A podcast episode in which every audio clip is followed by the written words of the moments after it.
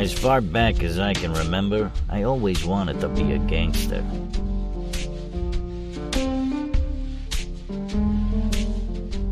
Welcome to the Gangs of Hollywood podcast.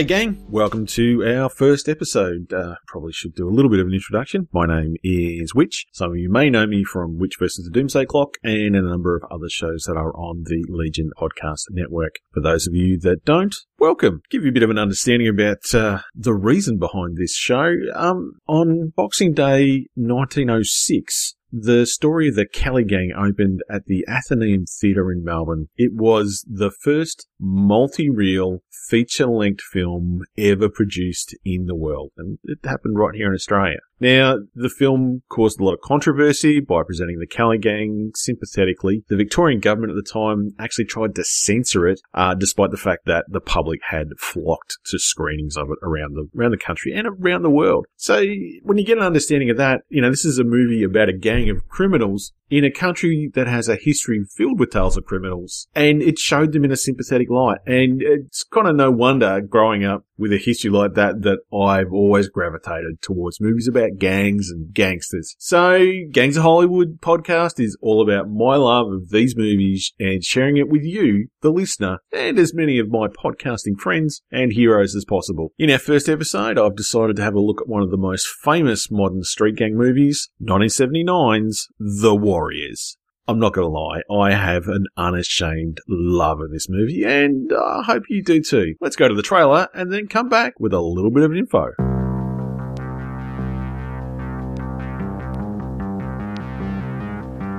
These are the armies of the night. Can you dig it? Can you dig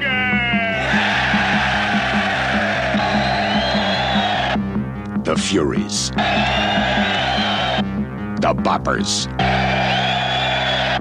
The Hi Hats. The Lizzies. The Turnbull ACs. The Gramercy Riffs. Riffs! yeah, And these are the Warriors. We know about the Warriors. They're a heavy outfit. They're from Coney Island. Warriors. You guys are the big dudes, huh? Now they're in the Bronx, We're going back. 27 miles behind enemy lines. It's the only choice we got. Between them and safety stand 20,000 cops and 100,000 sworn enemies. I want them all. I want all the warriors.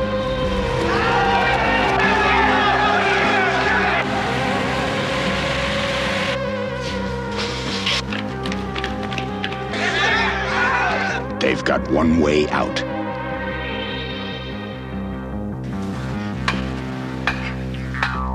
They've got one chance.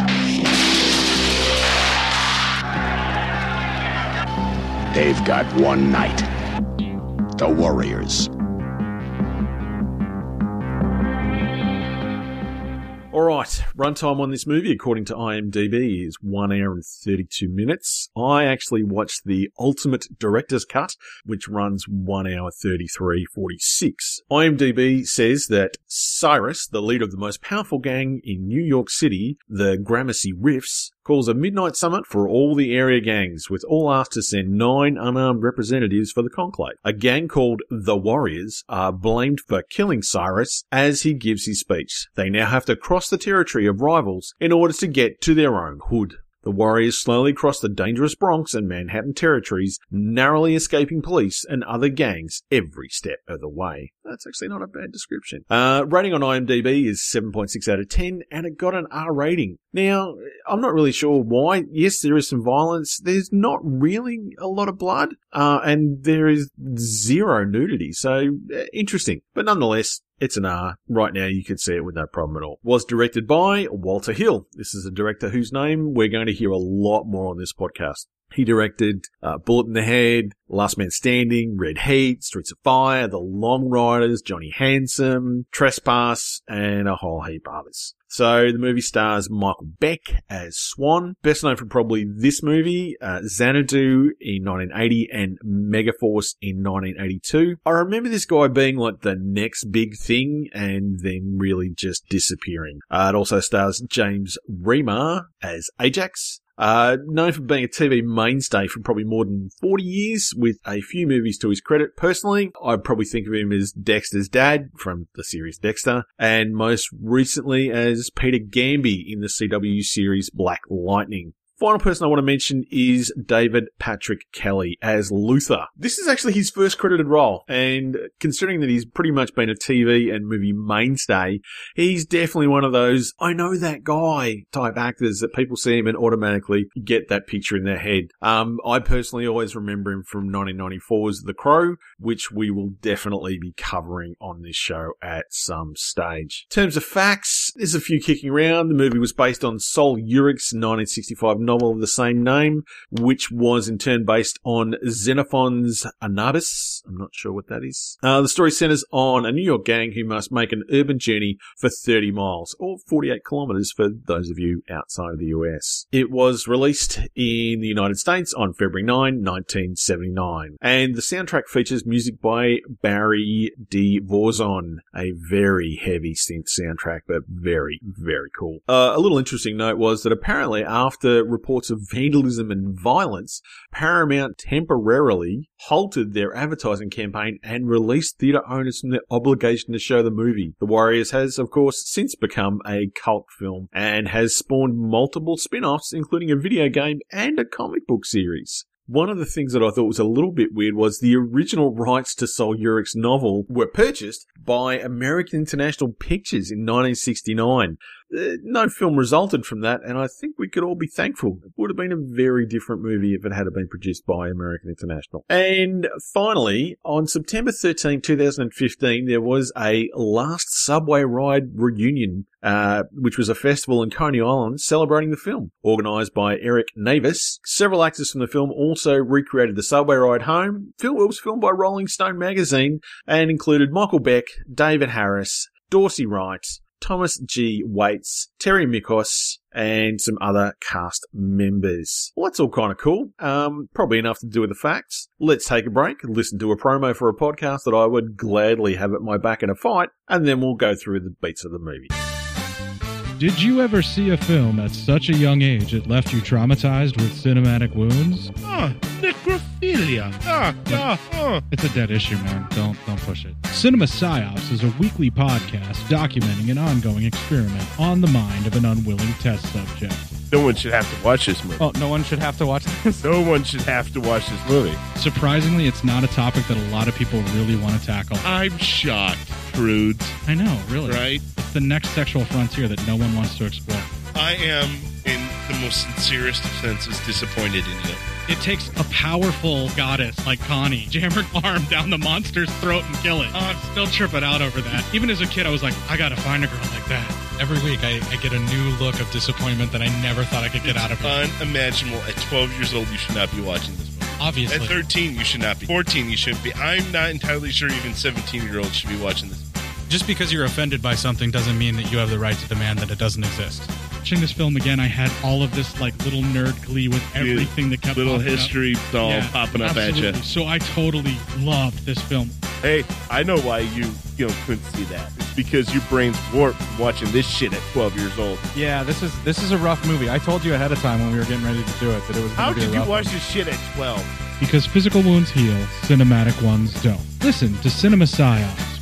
So if we just go through the general beats of the movie, it opens up with flashbacks between the gang talking amongst each other about going to the, the conclave and, you know, what they think of, of Cyrus and what's going on and the fact that they obviously have to go into the Bronx uh, unarmed and really unprepared for facing potentially a thousand other gang members and their concerns, which is kind of cool. You know, right at the nine minute mark, we see the, you know, the enormous crowd that is, is assembled in their different outfits and gang colors and everything else. And Cyrus goes into his speech, which is, uh, it is one of my favorite parts of this movie. It's, it's the whole, can you dig it speech. And, you know, everyone's pumped and they're ready and fully prepared to take over the entire city because apparently they outnumber the police three to one.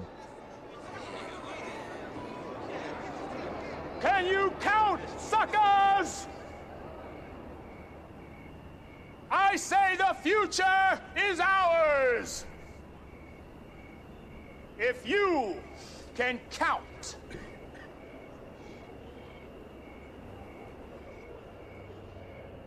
Come on, Cyrus, we're with you. Go ahead, bro.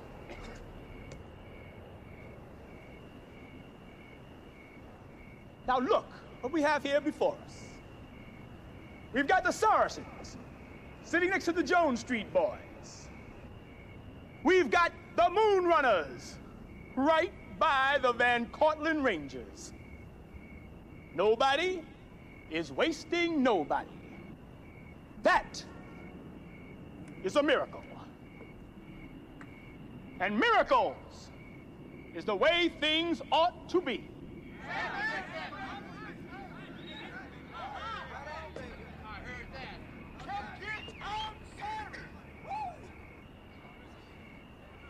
You're standing right now with nine delegates from a hundred gangs. And there's over a hundred more. That's 20,000 hardcore members. 40,000 counting affiliates. And 20,000 more not organized, but ready to fight. 60,000 soldiers. Now, there ain't but 20,000 police in the whole town. Can you dig it? Can you dig it? Can you dig it?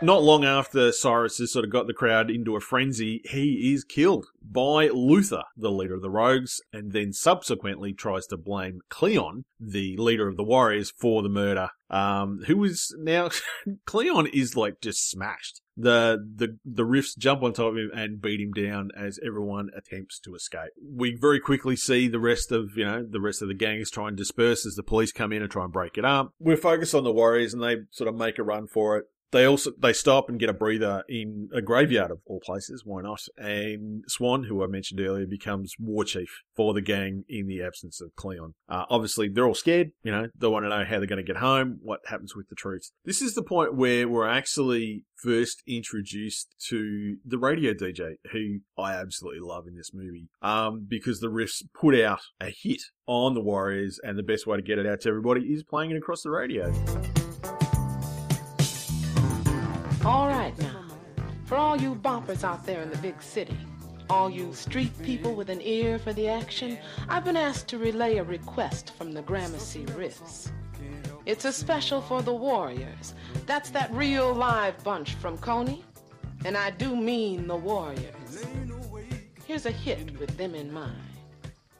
As that track then plays, Nowhere to Run To by Martha and the Vandellas, uh, we get a montage of the gangs, including the Baseball Furies, gearing up, ready to go and fight and basically annihilate the Warriors. There's a lot of running, there's a lot of hiding. Uh, we get our first probably chase scene in here with the Turnbull ACs as they manage to uh, corner them as the Warriors try to get onto a train. As they manage to get onto a train now, apparently the there appears to be some sort of unstated protocol that the the subways are neutral ground and you know there can't be any gang warfare there, but nonetheless the ACs chase them and the Warriors get away. They kind of think they're home free, only to see that someone has set fire to to a building right alongside the tracks, causing the train to be stopped indefinitely, meaning that they are now stuck in the middle of the city with really no other way to get home but walk. We then go through a sequence where they meet the orphans, who are a what they call a low level gang uh, that are not important enough to have been invited to Cyrus's meeting, but nonetheless have the numbers in that area. We're also introduced to Shelley, He means mercy. Don't worry, folks, he'll get it right later. and Shelley becomes obviously a key part of the movie because she's trying to get out of that, well, absolute slum and, and hook, her, hook her cart onto something a little better. Um, there is a brief standoff between the orphans and the warriors, which ends in a Molotov cocktail being thrown. And I thought, you're beauty. And the warriors manage to get away. We're then hitting the 42 minute mark and we hear from the DJ again. Okay, let's get down to it, boppers. We're gonna have to do better out there. Our friends just made it past one of the minor league teams. Remember, boppers? Be looking good. When the Warriors arrive at the 96th Street and Broadway station in Manhattan, now bearing in mind, I'm from Australia. I don't know where any of these places are. I'm guessing that they're far apart. Um, I wouldn't want to try and make a, a run of any distance like that, only because I'm out of shape. But nonetheless, when they arrive at the 96th Street and Broadway station in Manhattan, they're actually chased by the police and separated. Three of them, Vermin, Cochise, and Rembrandt, uh, take the train to Union Square, which is where they're all supposed to meet, while Fox, struggling with the police officer, falls onto the tracks and is run over by a train while Mercy escapes, which is lucky for Mercy, although she didn't really help. So at this point, Swan and the three remaining warriors, Ajax, Snow, and Cowboy, uh, are chased by the Baseball Furies, unless this is the point where you get um, some really heavy synth rock uh, in the soundtrack, and there's a fight in the park, which is kind of cool. And it always makes me wonder, you know, did they go through that makeup sequence every day? You know, do, do they have jobs? Uh, I know this is in the future, but nonetheless, it just it's one of those things that seems like a lot of effort to go. The Warriors man managed to outwit the their attackers, and they head on out. Fortunately, we get an update from the DJ, which goes like this. Latest sports news off the street, boppers. The baseball Furies dropped the ball, made an error. Our friends are on second base and trying to make it all the way home. But the inside word is that the odds are against them. Stay tuned, boppers. Stay tuned.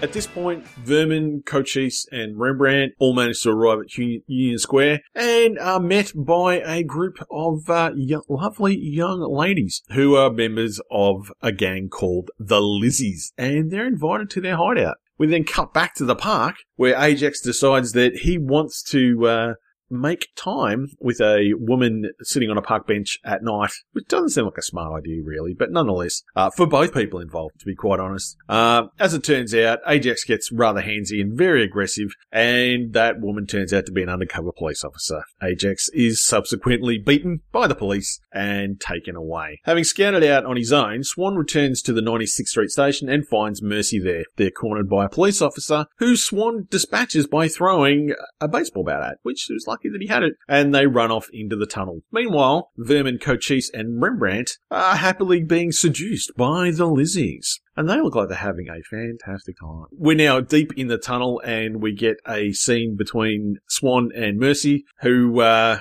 is it's chock full of sexual tension, but nothing comes of it other than the fact that a rather rough kiss and Swan pretty much just says does not want a bar of her and heads towards Union Square. Cut back to Vermin, Cochise and Rembrandt, who are still enjoying themselves with the Lizzies, uh, who then all of a sudden turn on them, pulling guns, knives and everything else in an attempt to obviously capture them and get the reward. This is the point where actually the gang find out that they've been blamed for Cyrus's murder, which obviously completely freaks them out. Cut to the point where Swan reunites with the remaining warriors at Union Square.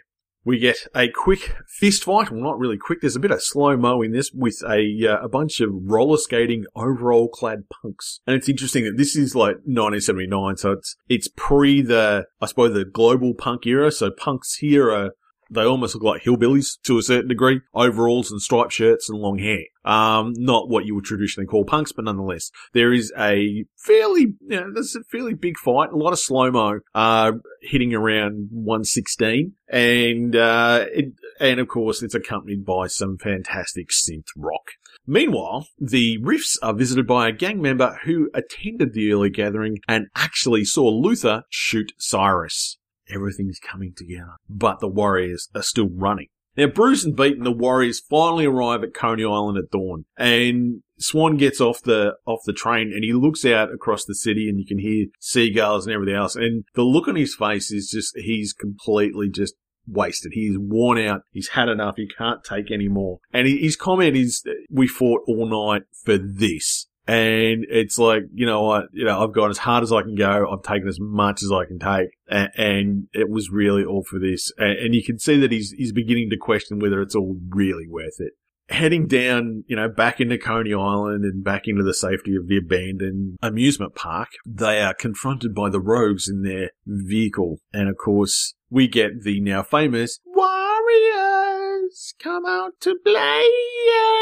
sequence that say Warriors to anybody and nine out of ten times they will give you that response. This ends in a one-on-one standoff between Luther and Swan. Uh, which I don't get because Luther clearly has a gun. But nonetheless, Swan manages to dodge the shot and stab Luther in the arm, disarming him at the same time. Just as the rogues are about to attack, the riffs announce themselves, and there are a lot of riffs. We sort of, we see a closeout shot as the Warriors walk away. The Riffs have given them the all clear and they begin to just descend on the Rogues. As they descend on the Rogues and you hear Luther just screaming for his life. We get a quick drop in as the gang just walks off into the sunset and we hear the radio DJ one more time. Good news, boppers. The big alert has been called off. It turns out that the early reports were wrong. All wrong. Now, for that group out there that had such a hard time getting home, sorry about that. I guess the only thing we can do is play you a song. Now, my favourite scene in this movie, and I've already said it earlier, but it is the big meaning to see um, all the gangs come together, the costuming, the the number of just the logistics of getting them all together and the way they're pointed out. Um, I made a really quick list of the gangs that uh, you know that I could see or you know get called out. There's the Warriors, Gramercy Riffs, the Rogues, Turnbull ACs, uh, the Orphans, who only get a mention obviously later in the movie, Baseball Furies, the Lizzies, the Punks, the Boppers, the Hurricanes. One my favourites, the Hi-Hats, which all dress like mimes, the Electric Eliminators, the Saracens, the Jones Street Boys, Savage Huns, who you only see very briefly getting on a, getting on a train, um, Satan's Mothers, Boyle Avenue Runners, Moon Runners, Van Cortlandt Rangers, Panzers, and Gladiators. There are a few others that you see, but you don't see them long enough, or you, they're not there long enough probably to, to be identified. But that's still a heck of a lot of gangs. In terms of leader of the pack for this movie, as in the, the person or the thing that I thought really stood out, it's got to be the radio DJ played by Lynn Thigpen. Lynn's done heaps of TV, including, you know, voice acting, uh, a lot of police procedurals. And the one that made me probably laugh the most was that she's the voice of Luna, the moon, in Bear in a Big Blue House. For anyone of a certain age or anyone that has kids, that's a fun kids program. Think about that the next time you see it and you think, no, she's the DJ from The Warriors. My rating for this movie, very, very simple. It is a solid five out of five. All right. Well, thank you very much for listening to my first episode. I really appreciate it. Um, coming up in two weeks' time, we'll be looking at the Marlon Brando 1953 motorcycle game classic, The Wild One. Remember, be a good fella and leave a rating or review on whichever app you're listening to the show on and make sure you share it with the rest of your gang on Twitter, Facebook and Instagram as GOHPod and at www.gohpod.com. Most of all, make sure you say hello to your little friend for me.